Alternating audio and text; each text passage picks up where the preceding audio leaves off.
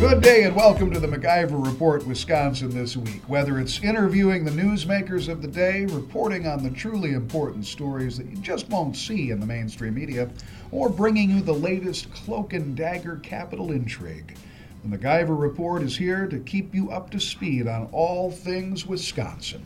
From our palatial offices right here on Madison's Capitol Square, we bring you the stories that really matter to you, the taxpayer and give you our incredibly expert analysis and unfaltering insight that you can only get, or so we hope, from Team MacIver.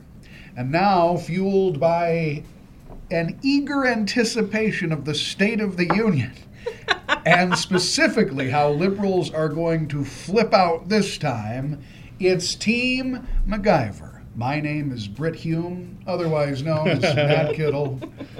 And I am Chris Rochester, Communications Director. Bill Osmulski is not with us this week. He's out pursuing truth and justice. He, is a, he is a superhero, isn't he? Yeah, I believe so. I, that was he was pretty pretty mum on the specifics. I have told him though, and I think you all know that Bill needs to stop wearing the cape and tights. Just for the record. That, that would be a service to all of us here at MacIver. And speaking of, as join us as always, Ola Lisowski, research associate. I'm fueled by way too much coffee, guys. It's Monday. Yeah, as usual makes too. two you- Yes. But it, but it's really been an incredible week, which we will get into uh, after I let you do the obligatory uh, mentions, right? Right. Uh, well, um, let me just say that if it's at the gym, at home, or during a boring conference call, or wherever other inappropriate setting, maybe uh, at a at a meeting at work, Or even in front of your barista. or in front of your barista. We hope that you're enjoying the MacIver, or MacIver Report podcast wherever you like to listen. And if you are, please hit subscribe on iTunes, Stitcher, TuneIn, Google Play, and or SoundCloud, or all of them if you really want. And be sure to share with your favorite favorite liberal friends and change their lives forever. Or at least make their heads explode. Either or. Uh, well, I think it's fair to say that the big story uh, of last week, and a busy week it was, was Governor Walker's State of the State speech on Wednesday afternoon. Uh, as we wisely predicted last week, the governor said the state of the state is strong, but we didn't get exactly right. So it's not just strong like regular strong, but it's historically strong. So, Matt, I think if you look at media coverage of the good economic news lately here in Wisconsin, or really the lack of it, it was probably appropriate for the governor to put that exclamation point on it. Yes, the coverage of the good economic news, both nationally and in the state of Wisconsin, has been historically bad. uh, and, you know, I don't know if that's saying something or it's just the times that we live in, but you're right.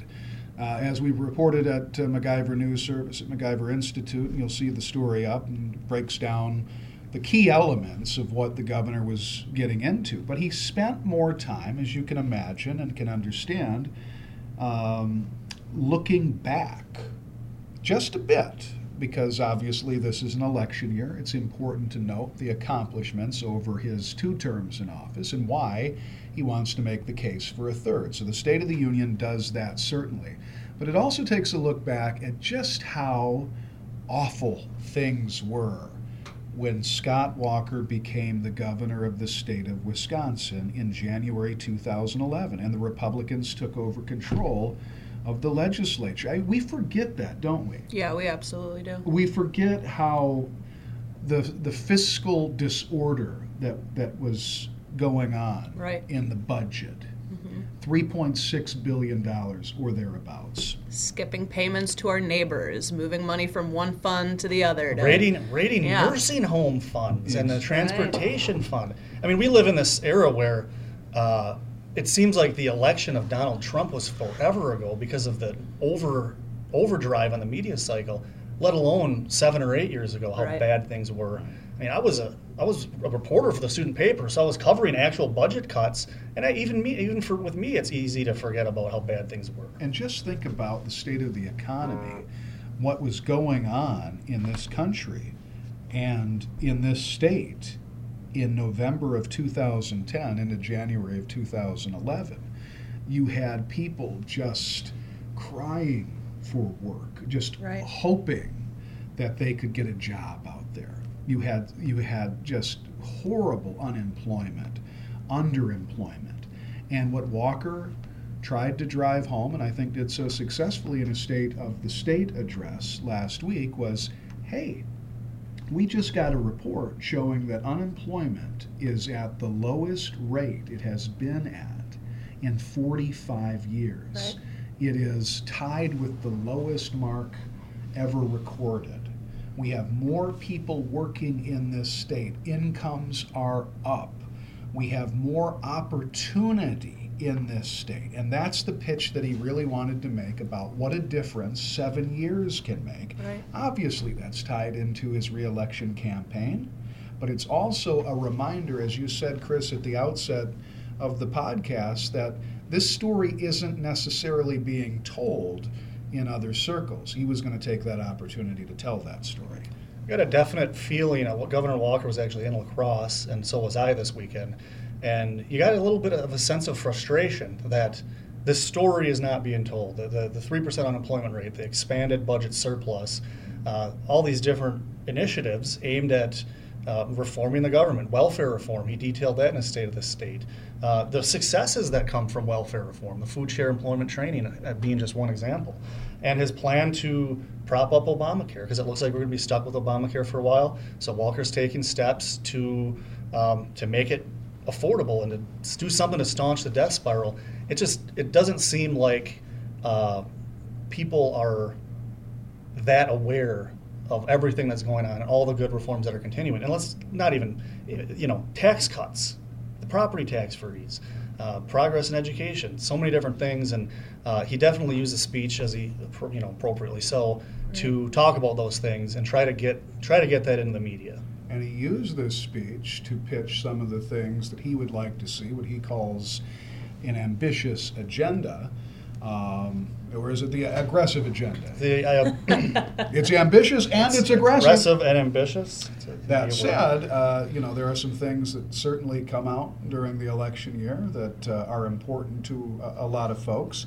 It's created and engendered some disagreement among conservatives about what uh, we should be doing with surpluses and those sorts of things. The governor and Ola uh, just wanted to get you, your response to, you know, what some of the proposals were, Sure. but the, the, the tax credit, the child credit, Sure. certainly uh, was a big one. Yeah. Using a portion of that 480 million dollar surplus, Mm-hmm. better than expected revenue, to give uh, families a little tax relief. Right. How did that go over?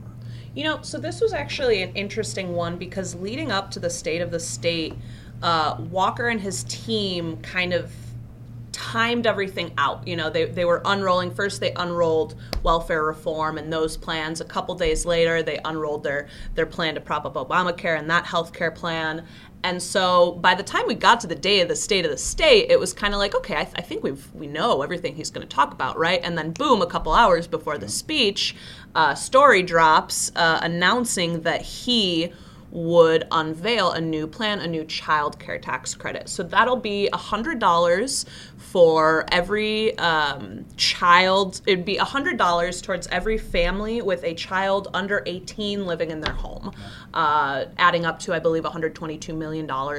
So pretty interesting one there. I mean, from where I sit, I saw pretty mixed reviews, to be honest with you. You have a lot of conservatives saying, hey, you know, what the heck? I thought we were going to put this on broad based tax reforms.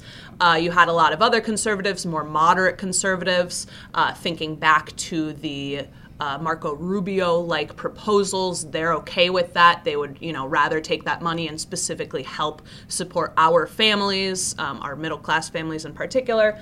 So I, I think it's interesting. You know, there, there was a lot of conversations on, uh, you know, right of center radio as to whether if Democrats had proposed something like this, would it have been slammed or not? Um, you know, for me, obviously, you guys know where I come from in the in the flat tax debate. I uh, am tired of calling out and, and uh, adding to the list of, of credits and exemptions. I'd rather just continue getting rid of them. But you know, obviously, there's there's a lot of different ways you can do something like this. So, is it smart and in an election year? I think so, probably. And in the, in the, in the Um, big picture, you are taking that money and you're not spending it on some other program. Sure. You're giving it back. giving it people. back ultimately So yeah and ultimately that's that. that's the big difference right is that under a Walker plan, the goal is always to get that money back in the hands of the people of Wisconsin because he truly believes it's theirs to begin with. Well, if I can do some shameless promotion, and I will. you never um, miss an opportunity no, for never that. miss an opportunity for shameless promotion. Well, we have the MacIver News Minute. We'll do one of those coming up in the podcast later on. But in upcoming MacIver News Minute this week, tune in to News Talk 1130 WISN, and we will talk about exactly what you what you we just said, Ola. Uh, what what I think you and Chris just drove home is that the governor said during his State of the State address, as he has said multiple times, my pledge to you is if we have a surplus, if there are better economic times, better than expected revenue, that money is going to go back to the taxpayer at every turn. Right. We're going to give that money to the people who gave that to the government to begin with and never get away from that idea. Mm-hmm. Yeah. So there, there can be a, a good and healthy debate, I think, among uh, conservative minds about how to best employ Sure. The uh, the surplus and whether one tax break or another is better or significant systemic reform within the system as we Right. talked about the ways and means committee talking about but you cannot uh, ignore the fact that since Walker took office, he has made it a pledge and a pledge that he has honored at every turn Right. To give back money to taxpayers. Right. Think about how different that Absolutely. That that is- context is so, so crucial. I mean, what's our running tally at through the end of next year? It's $8.71 billion Yeah. in tax cuts since 2011. I mean, it's astounding stuff. It, it really, really is. That's really meaningful from property tax to income tax to this uh, the credit situation.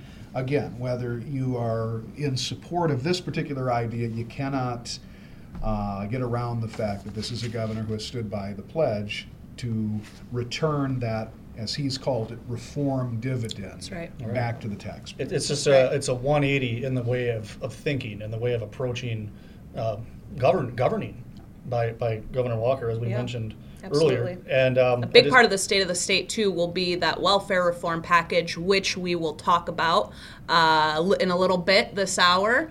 Uh, so excited to get to that. Those will start moving this week through the uh, through the state house here across the street. But uh, if we can just go ahead and we can start looking forward to the week ahead. That's right. Uh, the week ahead, I just speaking of changing and governing philosophies, we're, uh, we're we're looking forward to the State of the Union speech, which, from our point of view, our place and time is tomorrow night. So I think we're all looking forward to that, and we'll have some coverage on the MacIver website once that happens. But I, anyway, I mentioned it was a busy week at the Capitol. Uh, so on last week's podcast, we talked about an upcoming Senate vote on Brian Bell and Michael Haas to confirm or to not confirm. Uh, a week ago, they were still interim administrators of the Ethics and Elections Commissions, respectively. I mean, wow, that seems like months ago. So let's go through the week and bring people up to date on the latest in the John Doe saga. It was a wild week. They say that wars and presidencies ages people, you know, um, unnaturally. That's how I felt. I felt like I stepped into last week uh, a, a guy in his in his middle mid-range, middle-aged, and I, I got out of the week as a uh, you know just a broken old man. So you started out the week on Old Man Peabody's tree farm and woke up at Twin Pines Mall. I That's did. A, that's a Back to the Future reference. Yes, indeed. Absolutely. And thank you for that, uh, Marty. Uh, but that Monday comes around. We knew we were going to have a pretty busy week with uh, session. We knew that uh, Senate was going to meet on Tuesday, and we knew that there probably wasn't going to be a big surprise. We knew going in, uh, what we were hearing from our sources was that uh, every Republican in the state Senate had lost whatever faith they had in anybody connected with the old Government Accountability.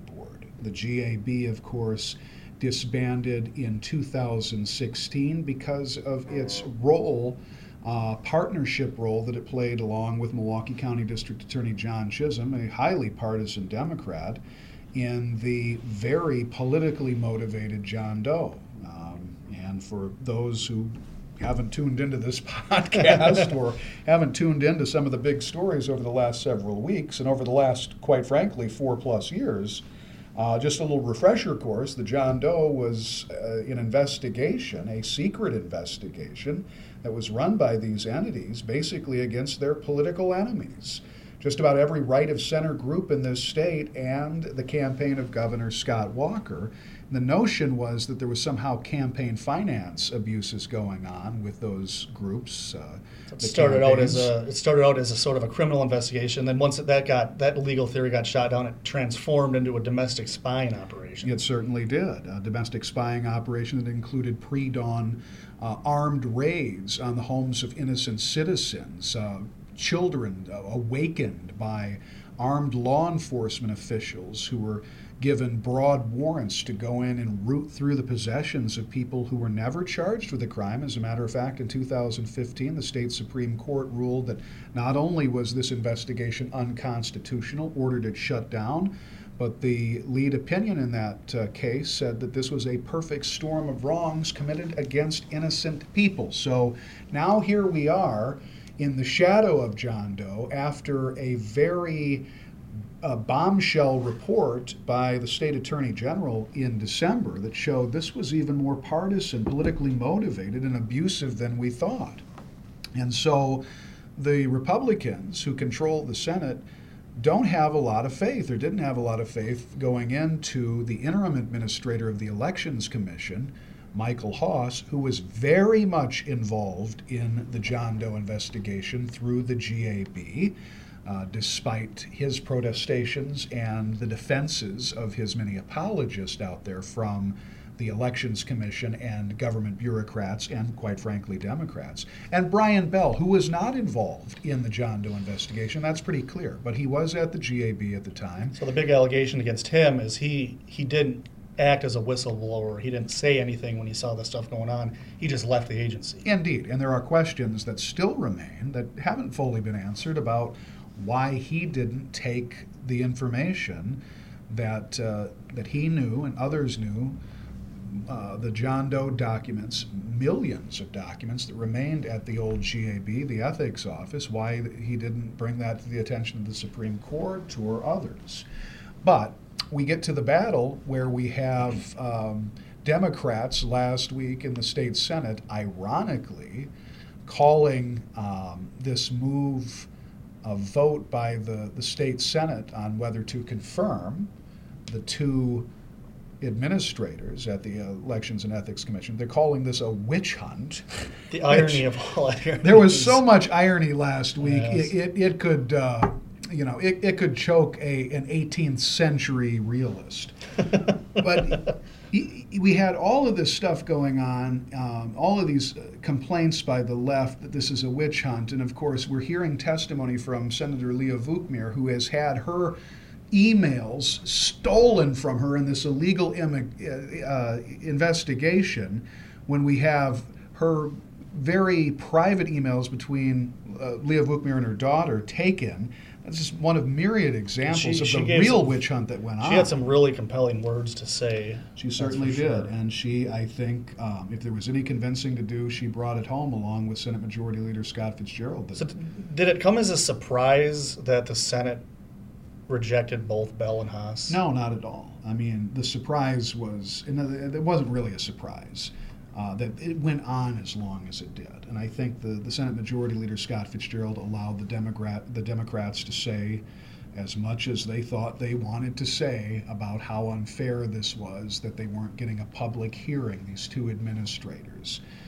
Well, uh, listen, we can talk about, again, the irony is rich. You can talk about how the uh, targets of this investigation didn't have the ability to even contact attorneys while their homes were being raided. So, um, you know, on the on the pendulum of justice, you'll excuse conservatives for saying, "Too bad." Okay, so we have the vote that So takes place the, on one- Tuesday. the one that some people thought foolishly was going to bring this thing to a, Yes. a conclusion, but it turns out not so much. There is a long way to go in writing the dark history, uh, the dark present tense that is the John Doe investigation. On Wednesday, We kind of had a feeling this might be coming because the Elections Commission, which is chaired by a Democrat and a, a very combative Democrat at that, has said that they would defy basically, or they wouldn't acknowledge that the Senate has the full force and authority, which it does under the Constitution of the state, to confirm or reject uh, administrators for both independent agencies like the Ethics and Elections Commissions or um, the uh, you know the agencies under the, the executive. So we have this standoff now that's going on, which could ultimately mean this is settled at the court level. What we found out from Senate Majority Leader Scott Fitzgerald last week is while the commission believes that Michael Haas is still their administrator, at least until the end of April.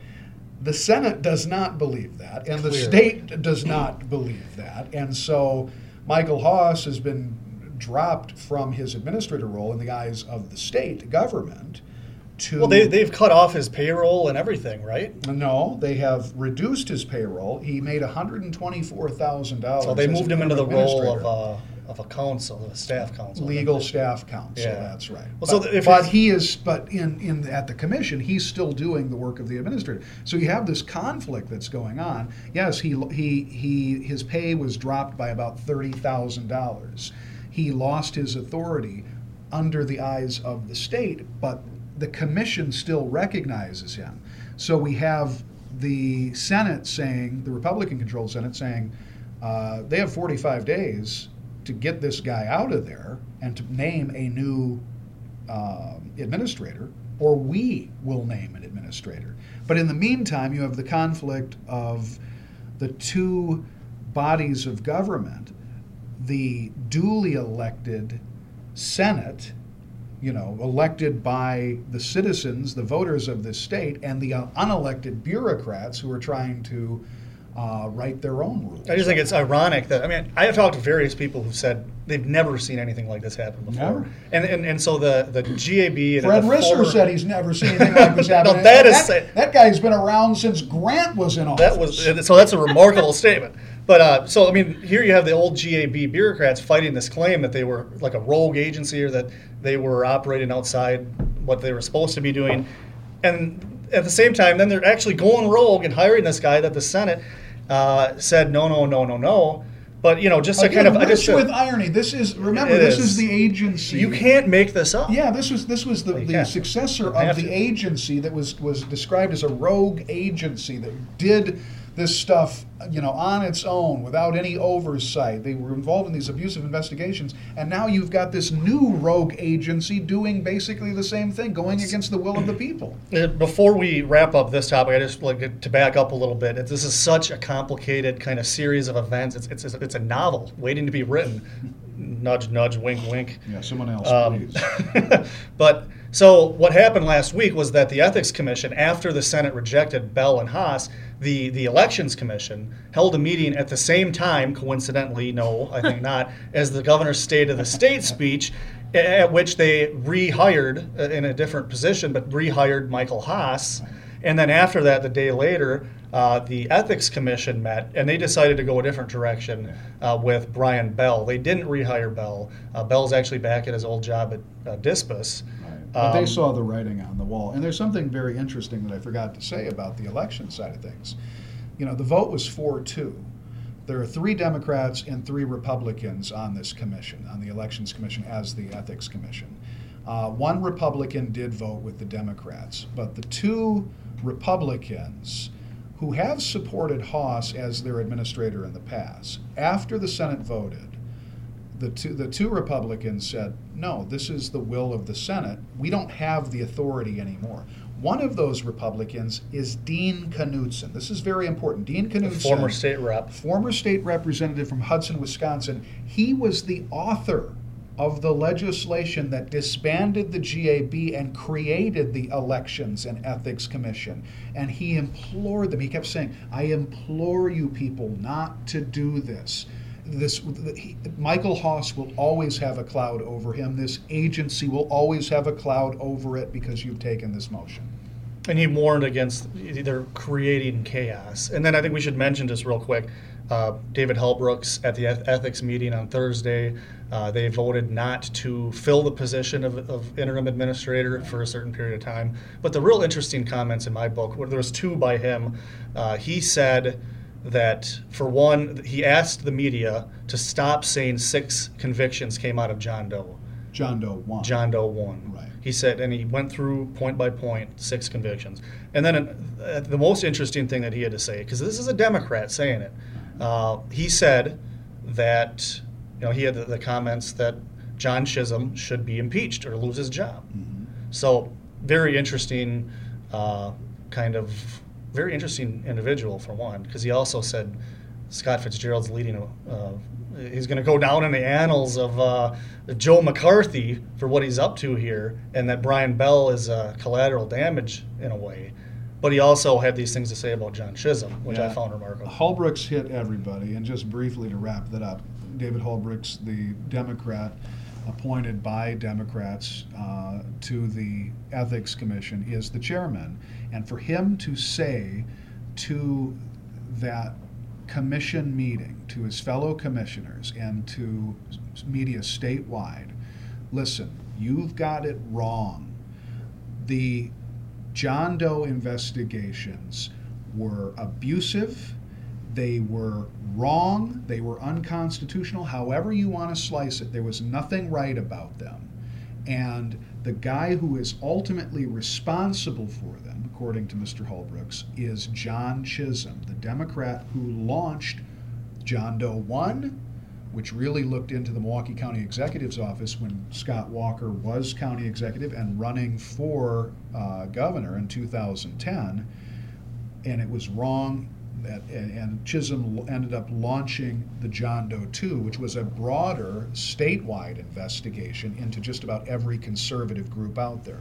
What this Democrat is saying, and what he wants to drive home, is that if you really want justice, if you really want to look at the root of the problem, John Chisholm is that well, the, uh, certainly. And he's still in the same, still in the very same office and position he was when this entire thing started, untouched. right? You know, how many times, Ola, have you heard, have we heard? So what happened to these folks? They, they, they lost their lives. They lost their jobs, right? Some right. of them are in jail. Right. No. Uh, so again, the story of John Doe in Wisconsin continues to be written. And we will continue to update it uh, on the future uh, on future podcasts and on our website. Uh, so switching gears, Matt Kittle and I risked life and limb last week. It was really, really some nasty driving. I think we saw six or seven cars in the ditch on yes, the way. Yes, it was nasty oh. between Milwaukee and Madison. It was bad, and it wasn't. But it wasn't even, anywhere near as nasty as it got when we actually the got there. So we, we went to Milwaukee. The uh, Federalist Society, the Milwaukee Lawyers chapter of the Federalist Society, hosted all three candidates for Wisconsin Supreme Court: liberals Rebecca Dallet and Tim Burns, and conservative Michael Screnock and uh, it was very enlightening. Uh, the the two liberals spent most of their time well after Tim Burns opened by attacking the Federalist Society and most of the members of the audience, telling them that they're complicit in all that's wrong with America. Uh, they went at each other, attacking each other personally, attacking each other, trying to vie for who has the most. Uh, activist liberal street cred and who would be the most activist judge. Yeah. Uh, and there was Michael Screnock kind of sitting there serenely, uh, talking about his judicial philosophy and kind of watching the fireworks fly. It reminds me of the Larry David line, Tim Burns, you know, going before this liberal Madison attorney, going before the uh, the Federalist Society in Milwaukee and all of the conservative, orthodoxy-based you know, constitutionalist in that room. And of course, he, he can't stand anything about that or their points of view. And so it's like Larry David, uh, who, uh, you know, once said before an audience, you know, uh, you guys are a bunch of morons. I can't stand you. That being said, I'm glad to be here. Maybe like a Don Rickles routine. A too. little bit. I was only missing the hockey puck, but you're right. I mean, that's that started the tone of what became a very heated discussion, but not about conservatives necessarily. I would say 75% of the time, you had Burns and Dallet going back and forth, attacking each other. Dallet attacking Burns for you know, how did she describe it? Sleazy politicking and, you know, spinning the facts and cherry picking information. And Burns saying that that uh, Dallet doesn't, re- you know, she refuses to take a true position because she wants to appeal to the left and she wants to appeal to the moderates and wants to appeal to everybody. It was just, And her attacking him for not being a judge, Her- and him attacking her for not being progressive enough. Exactly. And so they were really questioning each other's credentials. And uh, Sauk County Circuit Court Judge Michael Screnock, I have never seen a candidate in a debate, Supreme Court or otherwise, look more placid, look more at ease. Well, he was in a room of, of, of fellow originalists. Of course. I mean, it, it helps to be, you know, in, in your hometown. That said, you know, this is a debate where the two liberal candidates, and make no mistake about it, Dallet is trying to play the moderate here, but, but, but she's a very liberal candidate. Oh, yes. Her interpretation, I mean, when they asked her, who, who are your, your favorite uh, Supreme, U.S. Supreme Court justices?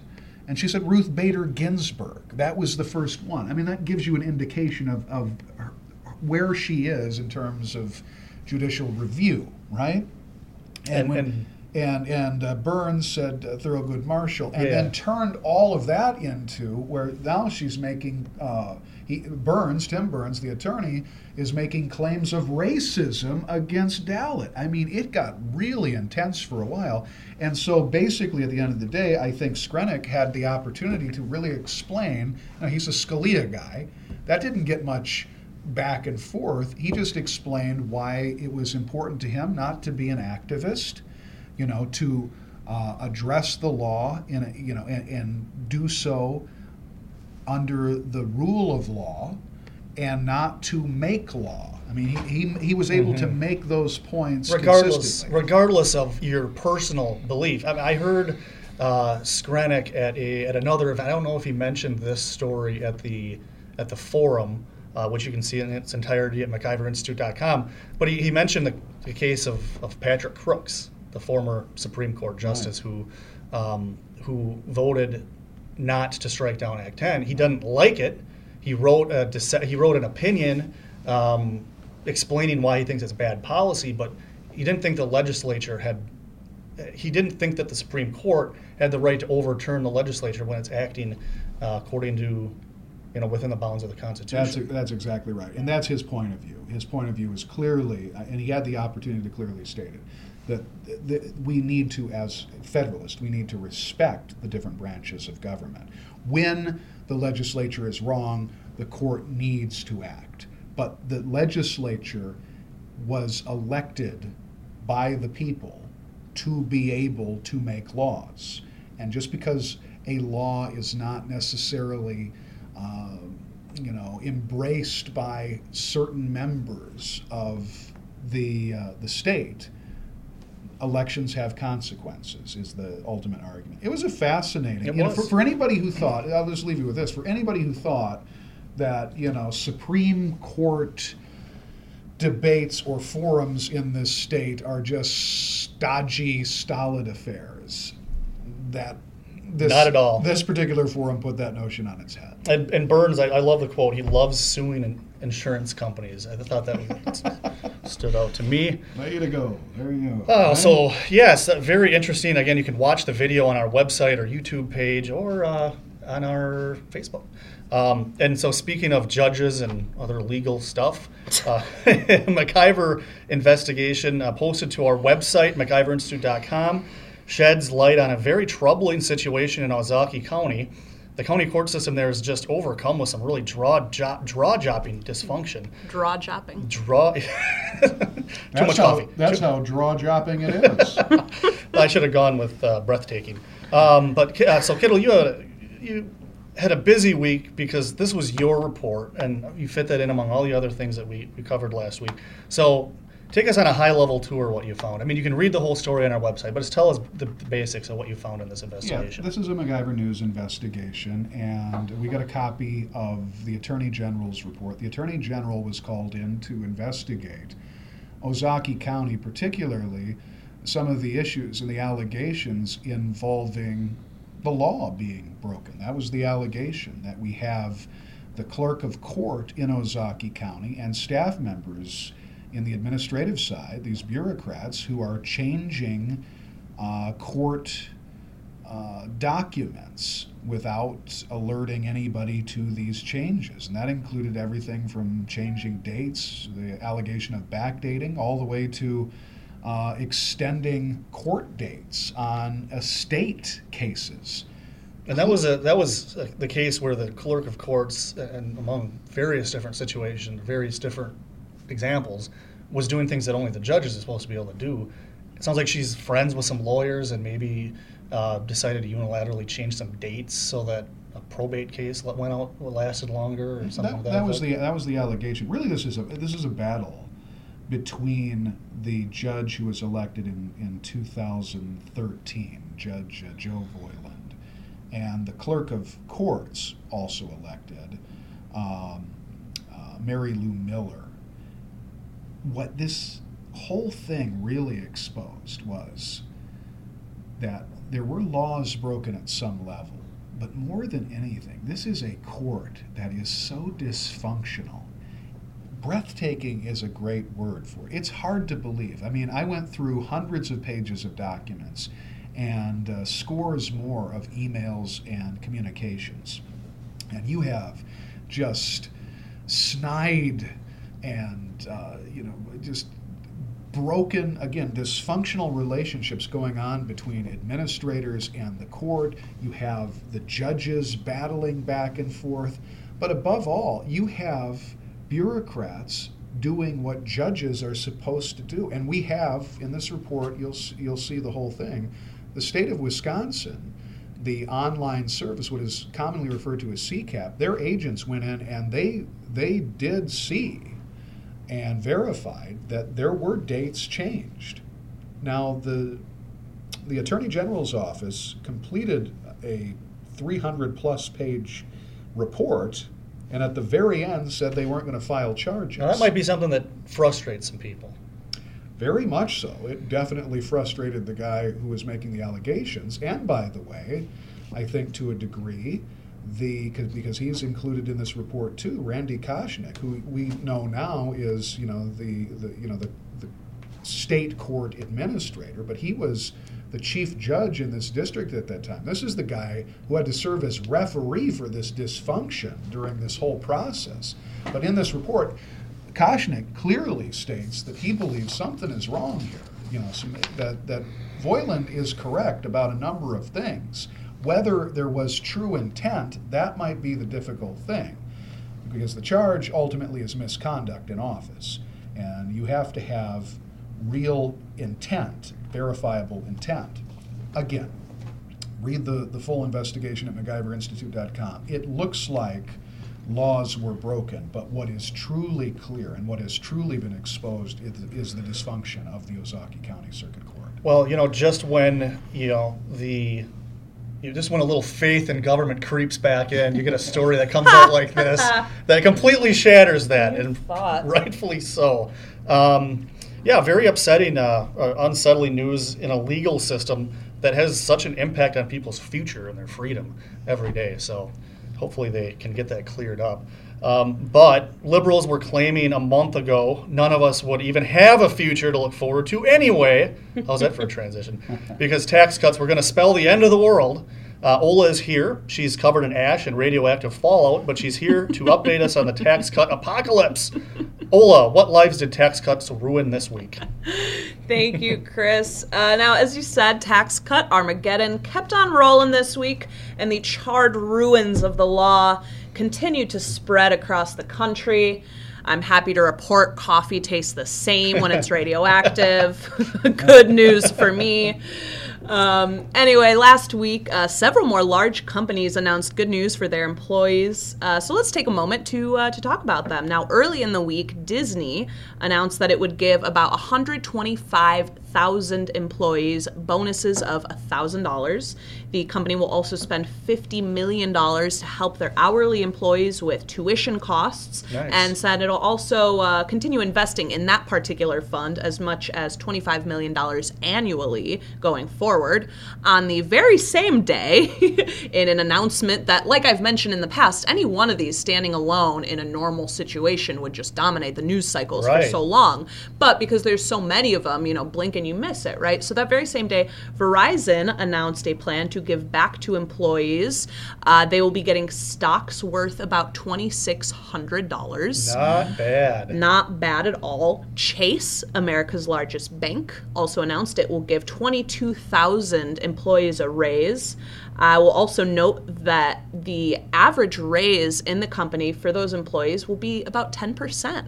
So, really a significant overnight raise. And that's not just one time. If you're giving a raise, this is boosting people's income and letting them, you know, maybe they're on the margin. Maybe this lets them oh, afford a house. Oh, Absolutely. And I, speaking of people who are on the margin, they'll also be hiring 4,000 new employees, people who, you know, maybe don't have a job right now or are working somewhere else.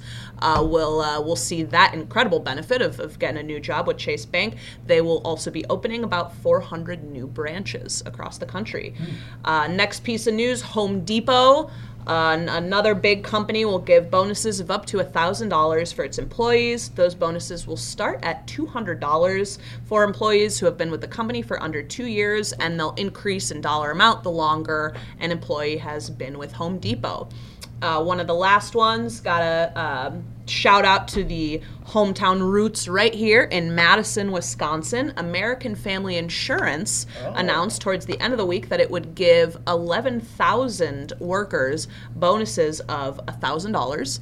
It also expanded, uh, it also is going to expand employee benefits programs, including both health care benefits for different kinds of workers, as well as expanded tuition reimbursement and scholarship reimbursement that they provide for their, uh, for their employees over there. And it'll also contribute $10 million to its nonprofit organization, uh, the Dreams Foundation. So crumbs. Crumbs. As Nancy Pelosi. Sure. All of this would be crumbs. Crumbs. According to the Democrats. Oh, Right. Let them eat Oh, cake. oh, I am I am curious about this. Two things. As you've gone through the different companies and, and you've been really, you know, uh, analyzing this stuff over the last several weeks, and we've talked about the Armageddon that is a tax cut Absolutely. according to the left. One first and foremost, are we seeing at every turn these companies saying, you know, we wouldn't be doing this if we didn't have the financial power to do that. And the financial power Yes. is we've gone from 35%, one of the highest corporate rates in the world, to 21%. Yes. Are, are they saying uh, even the even the left-leaning companies like Disney, ABC, that sort of thing? Apple. Apple, yeah. yeah. Oh, absolutely. I, I've got to say, in almost every single announcement of of these organizations, they say now, thanks to the uh, Tax Cuts and Jobs Act, this is something that we're able to do now. Actually, one other announcement that explicitly talked about this uh, this move from the federal government, an announcement that dropped this morning. Actually, ExxonMobil has announced that it would invest $50 billion Wow. with a B over the next five years to expand in the United States. That'll go towards expanding operations around the country. And while the company hasn't released very many specifics, it did say that that would create thousands of jobs. And, you know, they did this kind of an interesting way. They did this on kind of an informal blog post of theirs, a, a message from the head of the company. But exactly like you're saying, the entire focus of that whole post is this is what we are able to do because of this bill specifically. So, second question How do the big government types, the anti tax cut crowd, how do they justify this still? Every week, you keep Right. coming back with more and more companies doing what you Right. just, and the list is longer and longer, more impressive, more impressive. Right. How do they continue to keep up this nonsense that they're pushing out? You know, that's that's a great question, and we we have seen just last week. You know, you would think it's it's been a couple weeks already. Perhaps maybe the Democrats would kind of learn and figure out some of their messaging on this. No, they are doubling down and they're continuing on this. Last week, Nancy Pelosi and Debbie Wasserman Schultz were at an event where uh, Pelosi, of course, spent her time uh, twisting it around and, and justifying it, saying that those fat cats over there are holding on to their holding on to all their cheese while the rest of us get crumbs. Amazing. Crumbs. Debbie Wasserman Schultz, of course, saying, quote, I'm not sure that a $1,000 goes very far for almost anyone. What was really funny about that was I, I, I know she said, especially after you pay taxes on it. But which side is the one advocating? I mean, they're they're arguing against tax cuts while complaining about the bite taxes Right. take out of a bonus. When, when you are a member of Congress making $174,000 a year and Yep. everything in your life is paid for, Mm-hmm. $1,000 may not mean a lot. But if you are a hard working man or woman in this country trying to support yourself and your family, trying to send your kids to college, that is meaningful. Absolutely. And that, the Washington Post had an interesting piece over the weekend. The Washington Post even called out the Democrats, saying Yeah. Oh, absolutely. that they are th- their message is totally untenable. And Yeah. I guess Debbie Wasserman Schultz, the only thing that she can hold on to at this point is the potential for momentum. That's Well, they're- they- right. they- Do you remember the potential for Uh, momentum? yeah, uh, pretty sad. Pretty sad. Uh, Yeah. I mean, Pelosi is obviously rich, from a rich family. She's worth Schultz- more than $30 million. Yeah, so I mean, Telling us about crumbs. Yeah, exactly. and yeah. good for her. I, do you think she has a problem with totally out of saving money? You know, emergency, you know, an emergency fund. Right. Yeah. Exactly. So, so relating to that news that came out today, uh, 39% of Americans, only 39% of Americans, would be able to cover an unexpected $1,000 bill without uh, taking it out of savings or going into debt to, to cover it. Now, to these ladies, that may not seem like a lot of money. It's crumbs, et cetera, et cetera. It doesn't go very far. But uh, from where I sit, certainly from where you guys sit, from where millions of Americans sit, this tax cut law has brought good news, followed by good news, followed by good news. And that there is the tax cut scoop for the week. All right, and uh, so this is, I mean, the good news just keeps on coming. So we'll look forward to another update next week. Uh, closer to home, though, it's been a very busy week at the state capitol.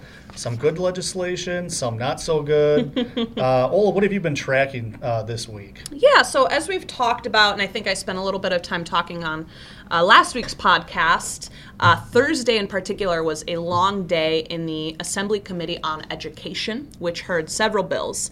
Uh, the first bill is uh, particularly important, I think, to the administration and to leadership in the state houses. Big announcement there from Walker saying that he would sign it. And I think he actually he urged legislators to pass this bill specifically at his State of the State last week. Uh, this bill would address two different things: sparsity aid and the low revenue ceiling. So what that means, it would increase reimbursement rates for sparsity aid funding from $300 per pupil to $400 per pupil.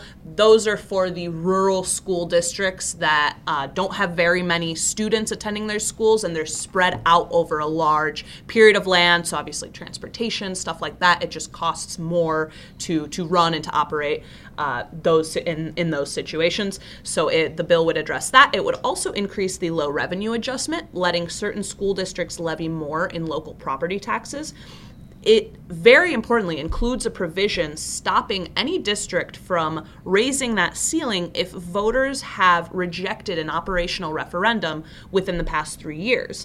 Now, if every eligible school district raises its low revenue ceiling under this bill, statewide property taxes would go up by $21.8 million.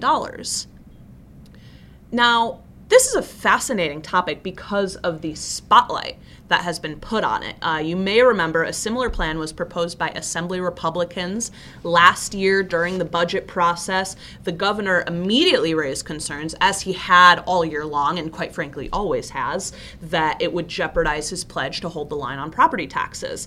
Probably about a month later, Senate Republicans put forward their own plan, increasing both sparsity aid and addressing the low revenue ceiling, albeit not as much as the original plan.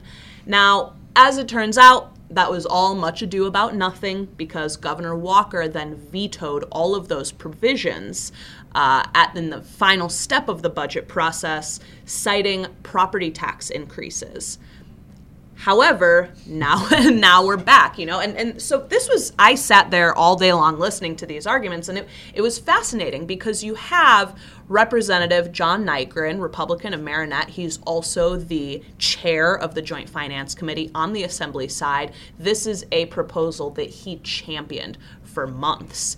And he talked on the stand answering questions of Democrats, saying, you know, quite frankly, I was very angry when the governor vetoed this. I was angry. And it was a learning experience. And I had to think to myself, you know, do you just get angry, you flip the table over, and you walk away? Or do you compromise?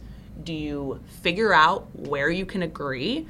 and figure out how to get there. So and it seems like this uh, this referendum measure. This yes, that that seems to be a stopgap or some exactly. kind of a yeah measure to, to assuage exactly. conservatives. Exactly. So you had a, to assuage conservatives, but at the same time, you know, you had uh, people from both side of the aisle asking the representative whether he would be willing to amend the bill to get rid of that referendum provision altogether uh, or to maybe lower it to two years or maybe to one year, which would let more school districts increase that low revenue ceiling immediately. And he pretty much was flabbergasted, just like, guys, I would if I could. Trust me, I proposed the exact same thing.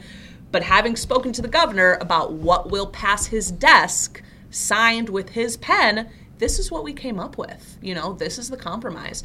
So, very, very interesting. Um, you know you you had a lot of democrats asking why they didn't do this in the budget and he's just kind of looking at them like where were you last summer And where they, and where they were you They know this. Yes. They, they were there. oh sure They know this. And there was a battle that went on. There was a battle um, that went on with people who are traditionally fiscal conservatives against fiscal conservatives, Right. fiscal hawks. right And, you know, John Nygren is, is proposing um, some legislation that he thinks is extremely important for rural areas. Sure. As you mentioned, um, you know, these are places that have huge geography issues. Mm-hmm. They're small schools and they, they don't have the resources. But the Right. fiscal hawks are asking, okay, um, but do we make the rest of the state pay for that? Do we Right. make taxpayers in those districts pay for that when they've already said, hey, we, we don't Don't spend we that. don't We have don't want the money. We don't want you to spend it this way. Exactly. So very interesting. Yeah, fascinating stuff, really.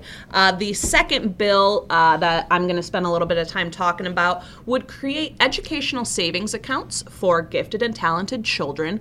It re- it's a first of its kind bill. There's no other legislation or program like this anywhere else in the country. So pretty interesting stuff. We, Students, we see a lot of that in this state. yeah, yeah, you know, innovation. I, I like it. I'm into it. Uh, students would be able to uh, apply to receive scholarships worth $1,000 that they could spend on any authorized educational expenses. Uh, there would be, under this bill, there'd be funding for 2,000 scholarships available, and kids could use them at any school they go to. That means public, private, and then thus the people who might be Ooh, yes, Uh-oh. including students who attend private schools using the school choice voucher programs. So what did the testimony look like? I mean, I was I was watching as you were covering it, and it Mm-hmm. seemed like a lot of positive testimony. They brought kids in to talk Yeah. about this and help them. Yeah, it was it was really interesting stuff. The vast majority of the people who testified at last week's week's hearing were in support of the bill. Um, obviously, the authors, some of the other co-sponsors, Representative Jason Fields of Milwaukee had some very fascinating testimony uh, about some young kids who he had the opportunity to foster a few years back, and talked about those kind of diamonds in the rough that, that we got to work on and talking about you know had his family at the time had more money to invest in those kids and in their art schools and their math skills you know how much more it could have helped them in that moment. So really really interesting stuff uh, very widely positive until one gentleman uh, speaking on behalf of the wisconsin association of school boards testified against the bill saying that public schools would not benefit from the program though it is possible that some public school students would Aha. so hmm. you see some of that attitude that it is not really, if it's not for the system as a whole, it's not seen as valid. It's seen as lesser somehow, which is really important, unfortunate. it- you know, I, we have to remember at a certain point, education should fund students. Right. Okay, students and their educations. Of course, we've got to keep the lights on and the buildings warm, but a lot of times in these conversations, we fund systems, not students, and that is a mistake. It seems like the the interests of the school district being apparently detached from the interests of the students Sure. is just wrong. it just seems something's something's not right there. I found that to be very, very a very interesting example of some of the problems we have with public education. Absolutely, absolutely. So, uh, yeah, and speaking of funding systems and programs, I believe there was a bill dealing with a brand new government program Mm, last yes. week. Yes, Let's yes. hear about that, Chris. Well, uh, you covered a very couple, some very good bills, and um, I covered uh, a bill that wasn't so good. This is a bill that went through the assembly on a voice vote with no debate that would revive a New Deal era uh, make work program called the Wisconsin Conservation Corps.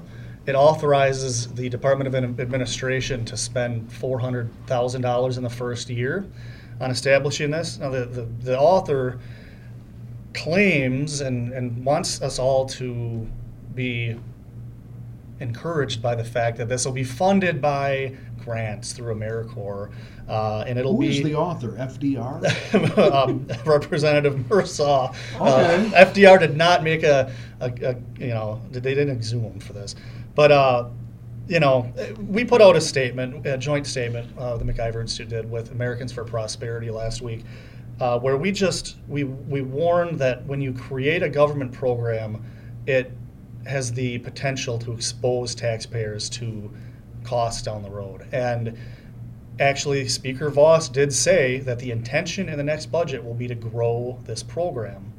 And this is just kind of a kind of some seed money to get it started. Um, you know eric bott of afp in the statement said with unemployment so low why do we need a government make work program that's being exhumed from the era of the new deal that of all people who canceled it was governor doyle in 2003 wow.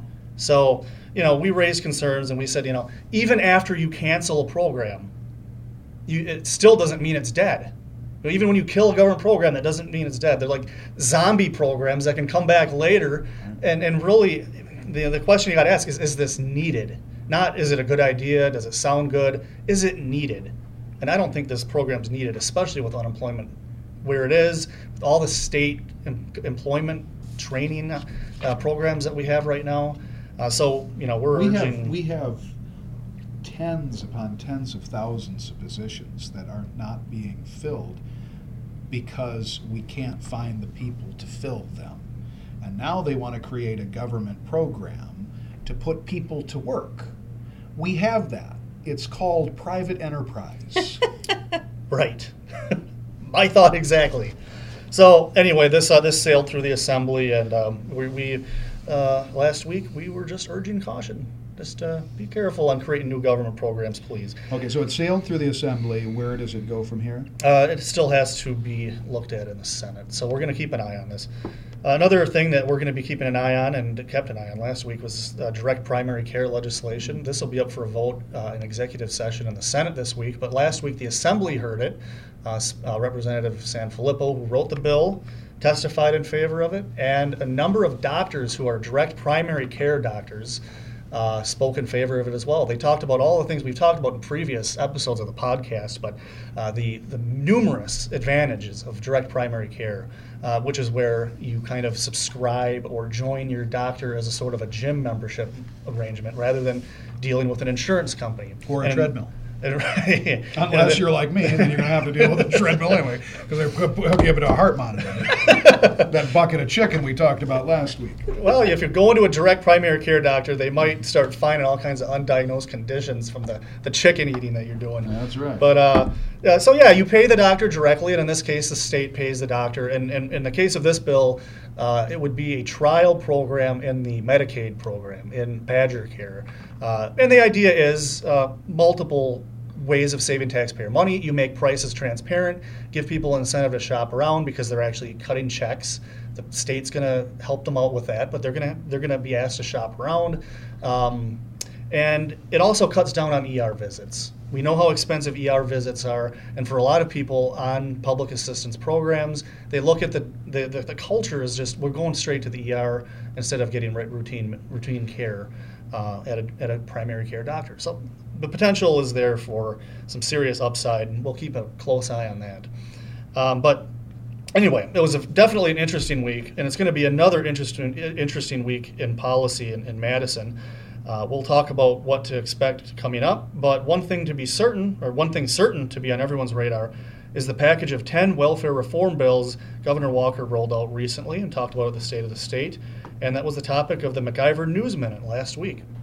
Take a listen. This is the MacIver News Minute. Here's Matt Kittle. It's time to get back to work on welfare reform. That's what Governor Scott Walker said last week in calling for a special session of the legislature to deal with a far reaching package of welfare reform bills. The bills, 10 in all, build on Walker's Wisconsin Works for Everyone welfare reform initiative announced last year. Much of that agenda made it into the state budget. Walker's proposing food share cards include photo identification of the recipient a measure aimed at cutting fraud. The new initiative also expands the work requirement for food share recipients. And then there's this provision anyone who owns a home worth more than $321,000 would not be eligible for taxpayer funded meals and other welfare programs. That just sounds like common sense. With unemployment at historic lows, a growing economy, and Foxconn in the offing, is there really any reason for able bodied people to not be working?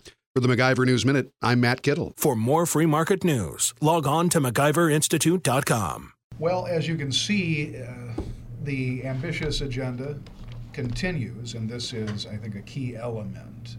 Uh, welfare reform, uh, a broader look at welfare reform in this state. And uh, we'll see if the legislature gets down to business. The governor wants a special session to get this stuff accomplished. We'll see if that happens. Yeah, Very, very uh, ambitious agenda, very good package of 10 bills. They're going to look at them on Wednesday, uh, and we'll keep you up to date on what happens. More ambitious than I thought it was going to be, quite frankly, from an election year abridged, you know, session. Sure. Right. I mean, we're only in the first month of the year, and we're already talking about substantial welfare reform. Uh, I think we referred to it earlier in the podcast as propping up Obamacare. Uh, I would actually revise that and say cleaning up the mess left by Obamacare rather Good than propping it. up. But um, uh, absolutely, uh, keep an eye on, on our website for coverage of what goes on, on on Wednesday at the public hearing. It's going to be a joint public hearing between the Assembly and the Senate. It looks like they're going to get putting the pedal to the metal on this. So. Uh, as I mentioned, welfare reform is just one part, uh, albeit a big and important part of the action at the Capitol this week. Uh, Ola, what are you looking forward to coming up at the Capitol this week? Yeah, so just wrapping up on that welfare reform, this will be a package of 10 bills that a joint committee, uh, as you said, between the Senate and the Assembly, public benefits reform, uh, these special session bills that they'll be hearing starting at noon that day. So that will certainly be a long, long day if I can uh, peer into my crystal ball here. I'm, I'm betting you're right. Yeah, so of course, as, as we've talked about a little bit before, but to get more specific, these bills mostly deal with regulations around food share. One of them, uh, increasing the hours of uh, uh, employment training participation in order to stay on food share, another expanding employment requirements to able bodied adults. Uh, another would restrict individuals from participating in certain benefits programs if they have too much in assets, also known as if you got a house worth more than $300,000, we're not going to let you go on welfare. Well, that's a novel idea. Probably don't need it. They right, have that yet? exactly. Exactly. Um, one of them's kind of interesting, nerdier, but you know, I'm a, I'm a nerd, so pretty interesting. Spreading out the payments for earned income tax credits so that the individuals who receive those checks won't just get one fat check in the mail, but rather multiple spread throughout the year. So that's kind of That nice. could, that could help them pay bills as the year goes along. Sure, yeah. Another, uh, you know, certain issues that we, this legislature has kind of tinkered with before, but because the Obama administration would uh, turn down their waivers at the federal level, they got to go back again. So one of these would put photo IDs on food share cards. Uh, another would create savings accounts for the MA program. So a lot of stuff here, kind of ranging all over. And this is what the governor asked the legislature to come in and do a special session for. So we will uh, we'll see the beginning of that this week. Right, I'm, uh, I see an overlap, and I don't know if this is intentional, between the medical assistance program savings account and direct primary care Mm-hmm. Yes. legislation. Oh, So absolutely. I thought that You've was interesting. Think, yeah. Yeah, and then um, we're looking at a Friday blue ribbon commission, those lovely blue ribbon commissions that governments do all the time. That's Uh, So right. Mm-hmm. they're going to actually tackle the school funding formula. Mhm. And that's something that we've been I've been talking about for a little bit here. That will be chaired by Senate uh, Education Committee Chair uh, Luther Olson. And on the Assembly side, it will be Representative Joel Kitchens. So that'll be the first uh, big hearing over in Milwaukee on, on Friday morning. So we'll be at that. I believe they've got Milwaukee Public Schools testifying. They've got School Choice Wisconsin testifying and one or two other groups. So looking forward to to that and, and kind of getting that first peek into what they're looking at, what they're prioritizing, etc. So Geez, that you that'll be that'll be a have a long interesting week. day. Yeah, I don't. I, I neither envy Luther Olson, Joel Kitchens, or you because the school funding formula is notoriously like a morass. So, Sure. So good luck. Uh, good luck with that. Um, Thank As you. he pushes you out the door. uh, so yeah, you know, amid the uh, climbing over radioactive ruins, cli- you're doing the tax cut fallout, you get to deal with that too. So, uh, anyway, food share fraud prevention and you uh, unemployment insurance fraud prevention is also up for a hearing this week. Um, I think right up against the direct pri- primary care hearing. So that should be a very interesting hearing uh, that's coming up later this week too. Uh, two very important bills. Ola mentioned mentioned touched on that a little bit. So keep an eye on the MacIver Institute website this week for ongoing coverage. Yes, we uh, we're like um, the uh, Lionel Richie back in the mid 1980s. We can't slow down. Oh, jeez. Kittle. You got to update your cultural references, man. You were playing, uh, you were playing Cheers earlier. Now I've got the, night long, all night, Oh, yeah. all night, I've got the Cheers theme all song stuck in my head too, long, thanks to you. all night. He's- he's- he's Bum-ba-dee-ba-boom-ba-da-bum. dancing. Hey, Lambo-Lambo. All right, we're clearly uh, we're clearly up against the clock. The or something. wheels We have- got to find a way out of this, Ola. So I think that puts the ribbon on another MacIver Report podcast. Uh, I hope it does at least after the dance routine we just endured. Don't forget, subscribe. And don't forget to tip your waitresses. Right, and don't forget to subscribe to the podcast on iTunes, Google Play, Stitcher, TuneIn, and SoundCloud, and never miss our reports about Wisconsin this week. Pat, take us out. If you do, well, shame on you. Until we talk again, this is Team MacIver saying make it a great week. We'll be watching the Capitol for you, and we'll report back here. Same bat time, same bat channel next week. See you next week. Bye bye.